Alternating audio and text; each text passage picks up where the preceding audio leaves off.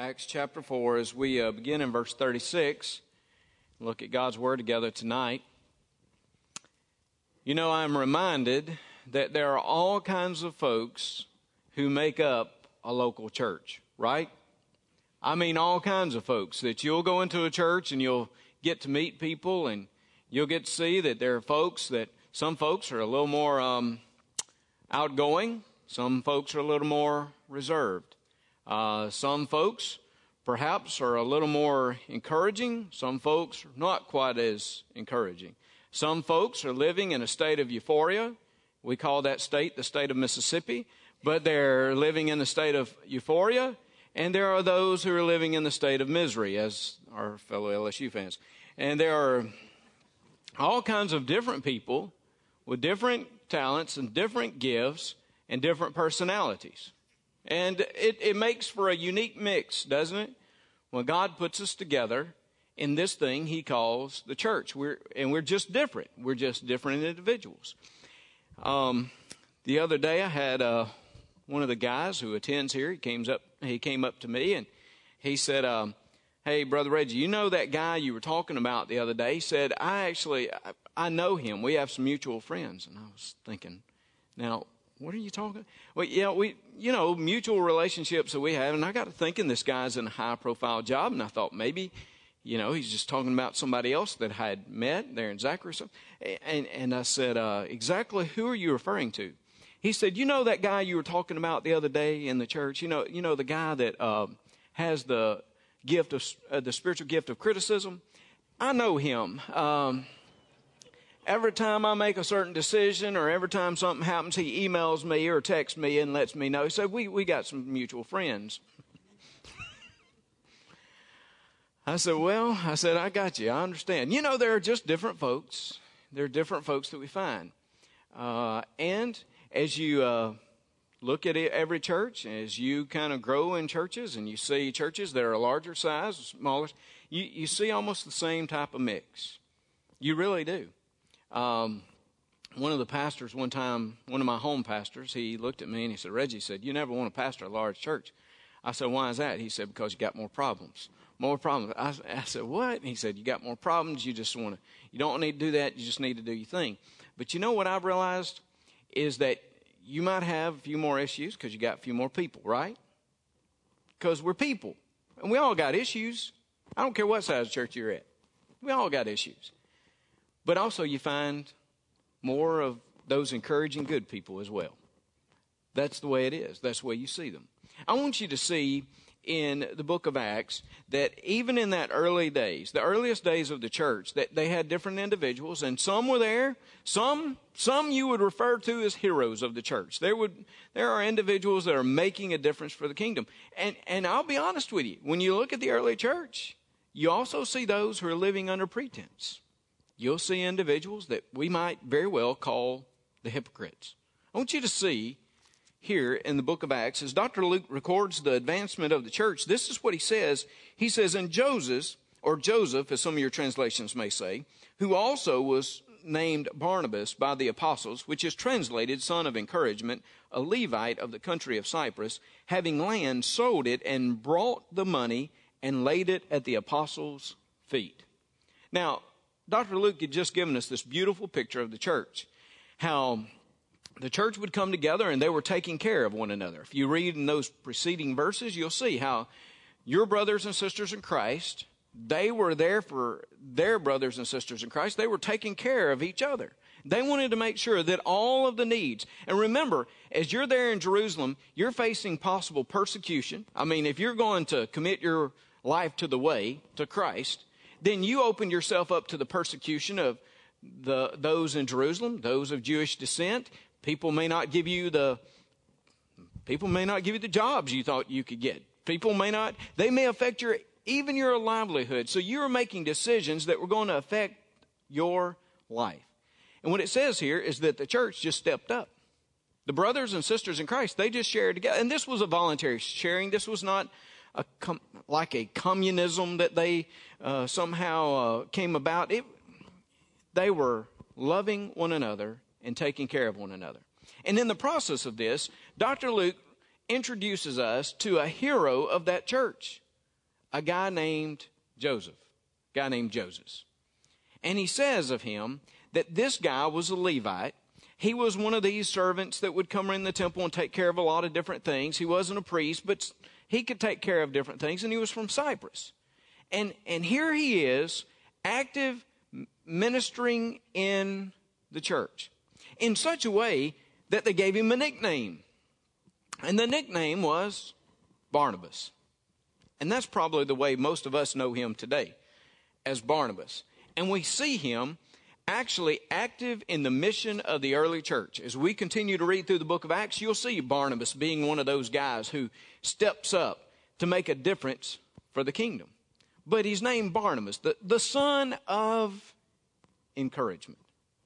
The son of encouragement. And we will see through the book of Acts exactly how he encourages people. But could you imagine earning that nickname among the people of God?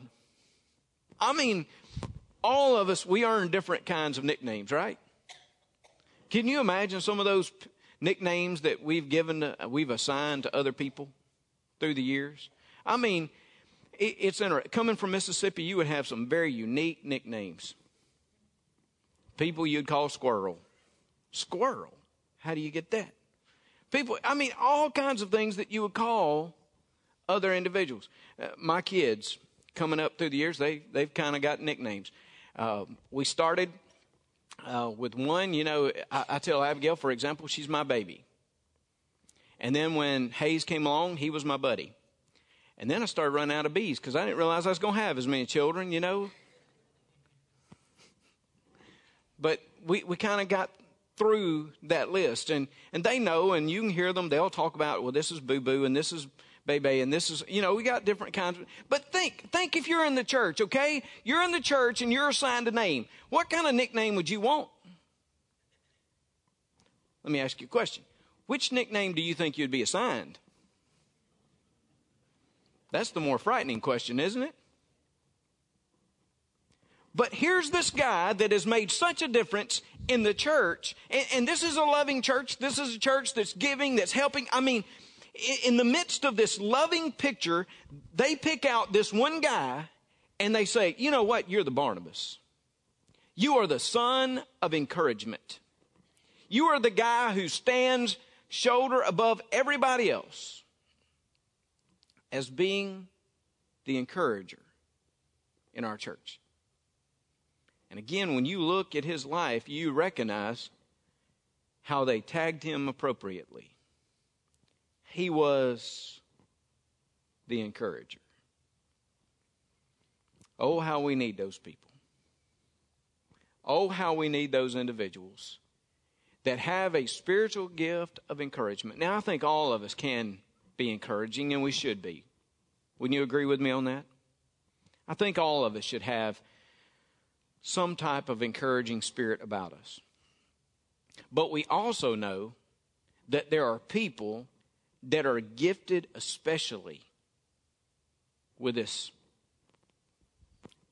attitude and this heart of encouragement. These are individuals that can tell you the truth, and yet when you leave, you still feel encouraged. I used to describe Dr. Argil Smith in that way. Some of you know Argil. He was at New Orleans Seminary, and there at LC right now is the interim president at Louisiana College. But he used to do that. I would have him for a class. I would have him for a seminar. I would go in and talk to him about perhaps my paper, and he would tell me different things, and I would go out of there feeling good about myself, encouraged. And then I realized that he told me my paper was terrible. That's not the way it came off when I was in there, but looking back over it, I recognized that he just told me the truth, but I still loved him for it. Man, that's a gift of encouragement. And there are those people that the church needs. Yes, there are people that think that they're there to be critical. But God has called so many encouragers.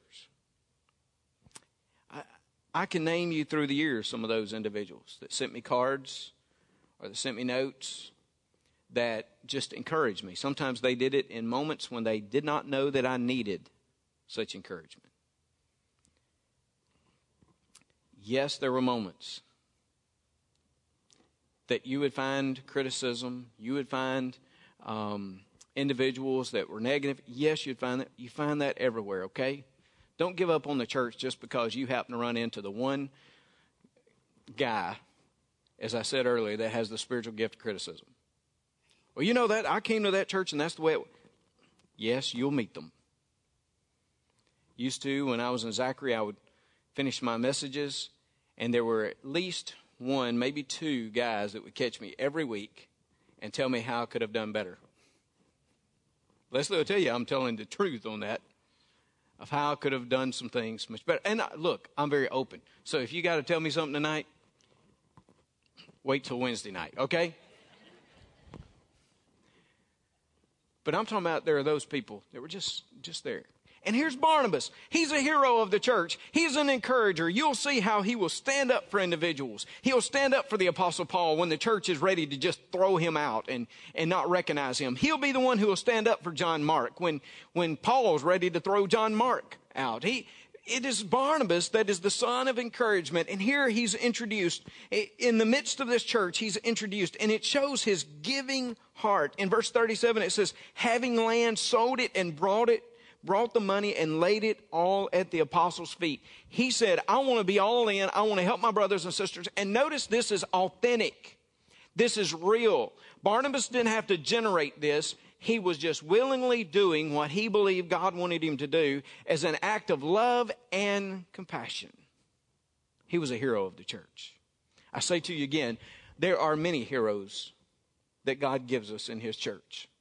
And they're so many people. I've recognized even in this last year or so here at Temple, how God has called so many individuals to be encouraging and compassionate and generous and giving, and it comes from their heart. They're authentic about it.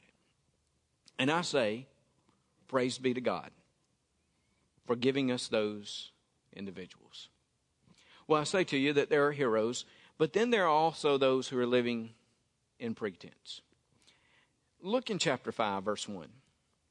And I do believe this is a stark contrast that Dr. Luke is painting for us, okay? He gives us Barnabas. He says, this is a great thing that's happening in the church.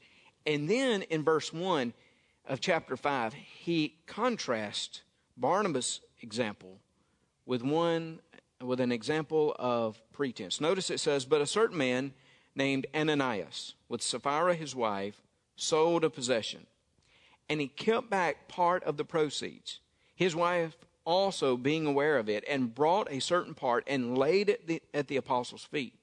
But Peter said, Ananias, why has Satan filled your heart to lie to the Holy Spirit and keep back part of the price of the land for yourself?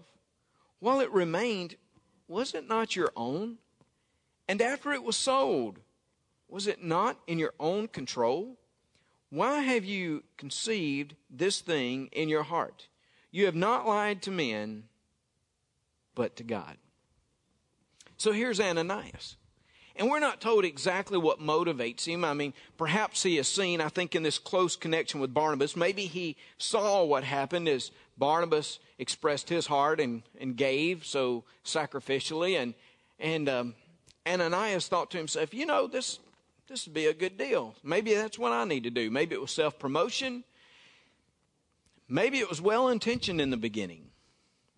But he was caught up in it, and he says, I want to make sure that we're giving in such a way too. So he gives, or he at least commits to give. He makes a pledge, and yet he keeps some of it back. The word that is used here that's in verse 3 that talks about keeping back a part, it was used in a sense of embezzlement. The term could be translated to embezzle money. Well, you think, again, embezzlement, that seems kind of strange. It's the same term that's used in the Old Testament to describe Achan and his taking from Jericho as they were going in. Remember, everything was supposed to be destroyed, but he keeps back something. Now listen, when I read this, I don't hear a condemnation simply because Ananias didn't give. The issue here is the pretense in which he did give.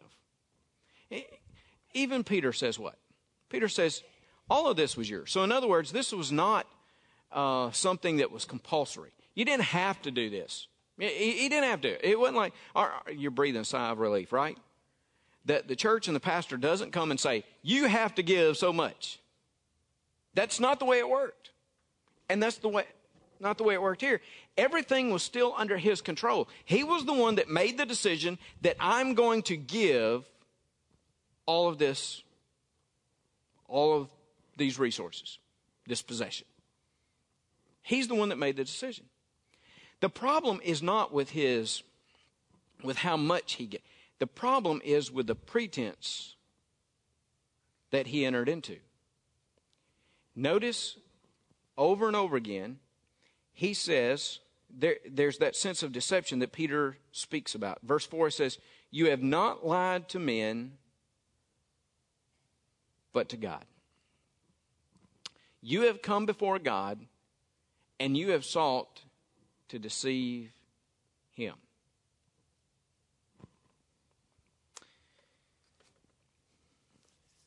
I've never seen a passage where God affirms pretense. I've never seen a passage in all of Scripture where God affirms people deceiving, people living in deception, people living in simple pretense. I just haven't seen that. I've always believed, and I think this is borne out here, that God always wants us to come in an authentic way before him. And whoever we are, don't you believe that? That God he's concerned about who those individuals who are real and genuine, and they just come before him and they put their cards on the table and they say, God, this is who we are. Not that we can't be different. God, we want to be transformed. We want to be changed. But God, this is who we are. And we want you to take who we are and we want you to make us into something different. That's not what I see here with Ananias. As a matter of fact, when Peter's speaking to him through this supernatural revelation of the Spirit, as God gives him this great wisdom of what's been done, as he speaks to him, I think there's still the opportunity for Ananias to come clean and to be authentic and to repent of his sins. I still believe there's that opportunity at this point. But yet, Ananias has chosen pretense. And see in verse 5, then Ananias, hearing these words, fell down and breathed his last. So great fear came upon all those who heard these things. Now I know you're reading this and you think, that sounds so harsh, so judgmental. I mean, that does not sound like the redemptive God that we serve. Remember always that we live in a tension between a loving God and a holy God. Both are fine. I mean, both are real. God is absolutely loving. He is all loving. He is the very definition of love. But God is also holy, right? God doesn't deal with our... He's not into embracing our sin, our immorality, our deception. God is more than willing to forgive us if we'll come before him in an authentic, genuine way and confess our sins. I believe that, don't you? But when we continue in our pretense, when we continue unrepentant in our sin, then we see the holiness of God demonstrated even through judgment. And I think here also that in the early days of this church, God was trying to remind them of his love for the truth and his love for genuineness. It says here, so great fear came upon all those who heard these things. I do believe that Dr. Luke is given to understatements. Look at this. So great fear. You want to talk about great fear coming upon the church? You want to talk about the attention that was grabbed in this moment? You want to talk about how not many other people lined up to confess to Peter that day? I mean, here it says that great fear came upon all those who heard these things. We'll look at that again in a moment. But look in verse 6. And the young men arose and wrapped him up, carried him out, and buried him. Now it was about 3 hours later when his wife came in, not knowing what had happened. And Peter answered her, "Tell me whether you sold the land for so much." Notice, he's extending grace to her. Tell me what you've done. Give me the truth. She said, "Oh yeah, we sold it for so much." Then Peter said to her, "How is it that you have agreed together to test the Spirit of the Lord? You have entered into a conspiracy with your husband to deceive God." He says, "Look, the feet of those who have buried your husband are at the door, and they will carry you out." Then immediately she fell down at his feet and breathed her last. And the young men came in and found her dead, and carrying her out, buried her by her husband. Notice again in verse 11.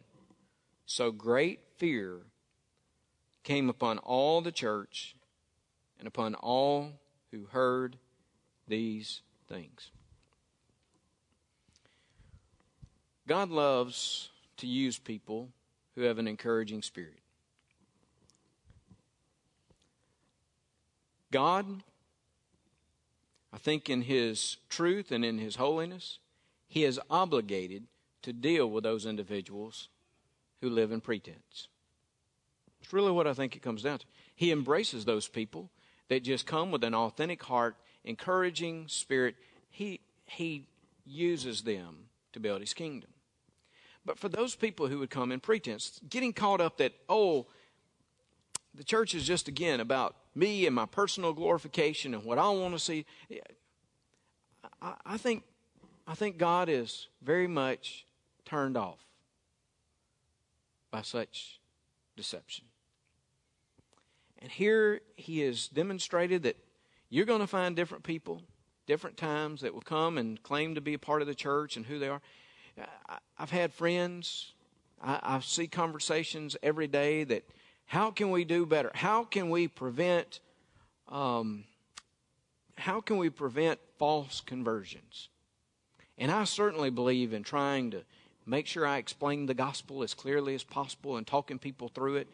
I certainly believe all those things. But may I say to you that when I looked at the early church, there are false converts in the early church as well. And Paul preached as pure of a gospel as I've ever known, as I've ever seen. There are those even there that will live lives of pretense. I think it was Billy Graham, wasn't it, that said one of the largest mission fields that we have is the church itself.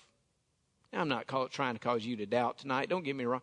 If you have confessed the Lord Jesus Christ, if you have repented of your sins, if you have come to that salvation, look, you know that you've been saved in him. But I want you to also know that there are people that are in some of our churches today that are not.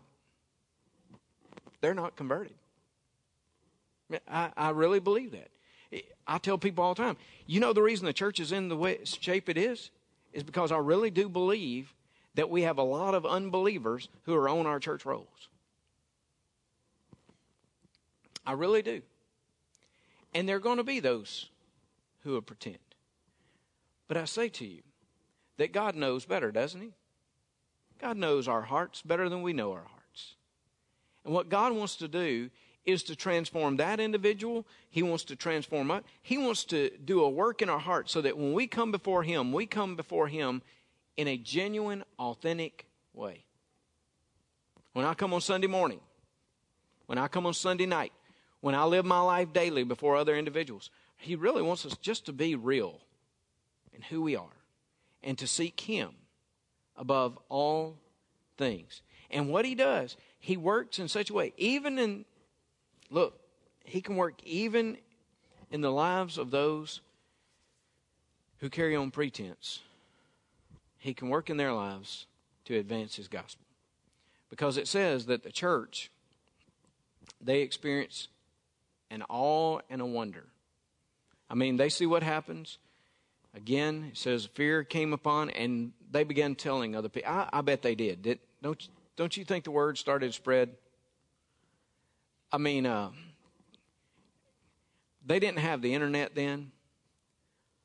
But can you imagine all the tweets and the twits and the Facebooking? And the calling, because it went out. And they began to get the picture of this holy God, right? Because remember, this is a first time in the book of Acts that the word church is actually used here. This is a people of God beginning a community, a new community, wanting to live in relation to one another. And what is God trying to say to them? God's trying to say to them, hey, don't forget, I love you. But I require the truth. And I want you, when you come together, to know that I am a loving God, but that also I'm a holy God. And this is one of the ways he communicates this in that beginning of the early church.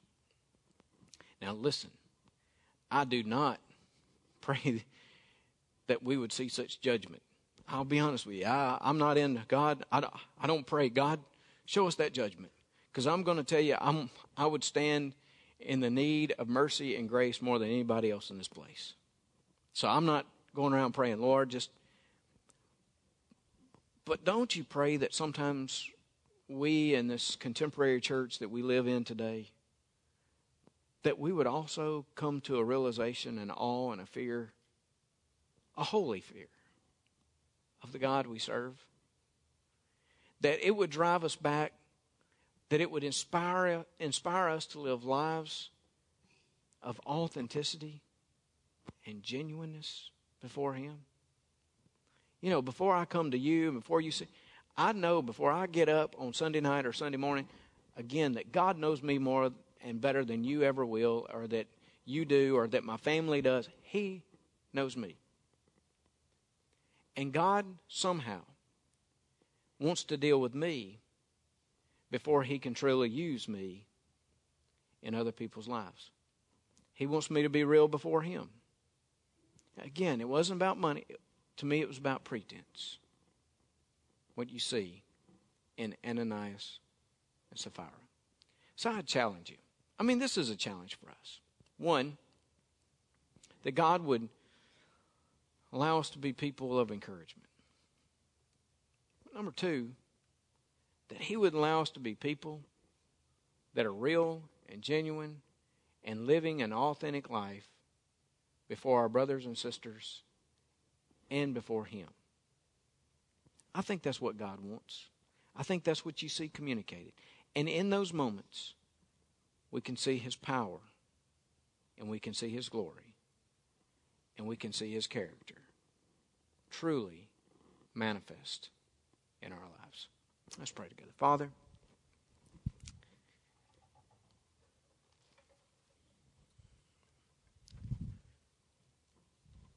we come before you and we thank you. We thank you for our family, our spiritual family here. We thank you for those individuals like Barnabas that have encouraged us along our way and along this journey. Lord, we thank you for them. And God, we pray that you would allow that spirit to be evident in our lives as well. But God, I pray tonight as we come together in this place that, Lord, you would allow us to experience genuineness, realness in our relationships. Father, that you would drive all pretense from here. And that, Lord, we would experience you in such a tremendous relationship, and our brothers and sisters in such a tremendous relationship. Lord, that we would see your glory each and every day. Father, we love you this night. You know our hearts, as I've said, better than we know our own. And God, tonight in this place, just convict us. Help us to be your people. Help us to be your church. In Jesus' name we pray. Amen. Would you stand tonight? So we have this hymn of invitation. Would you come as God calls?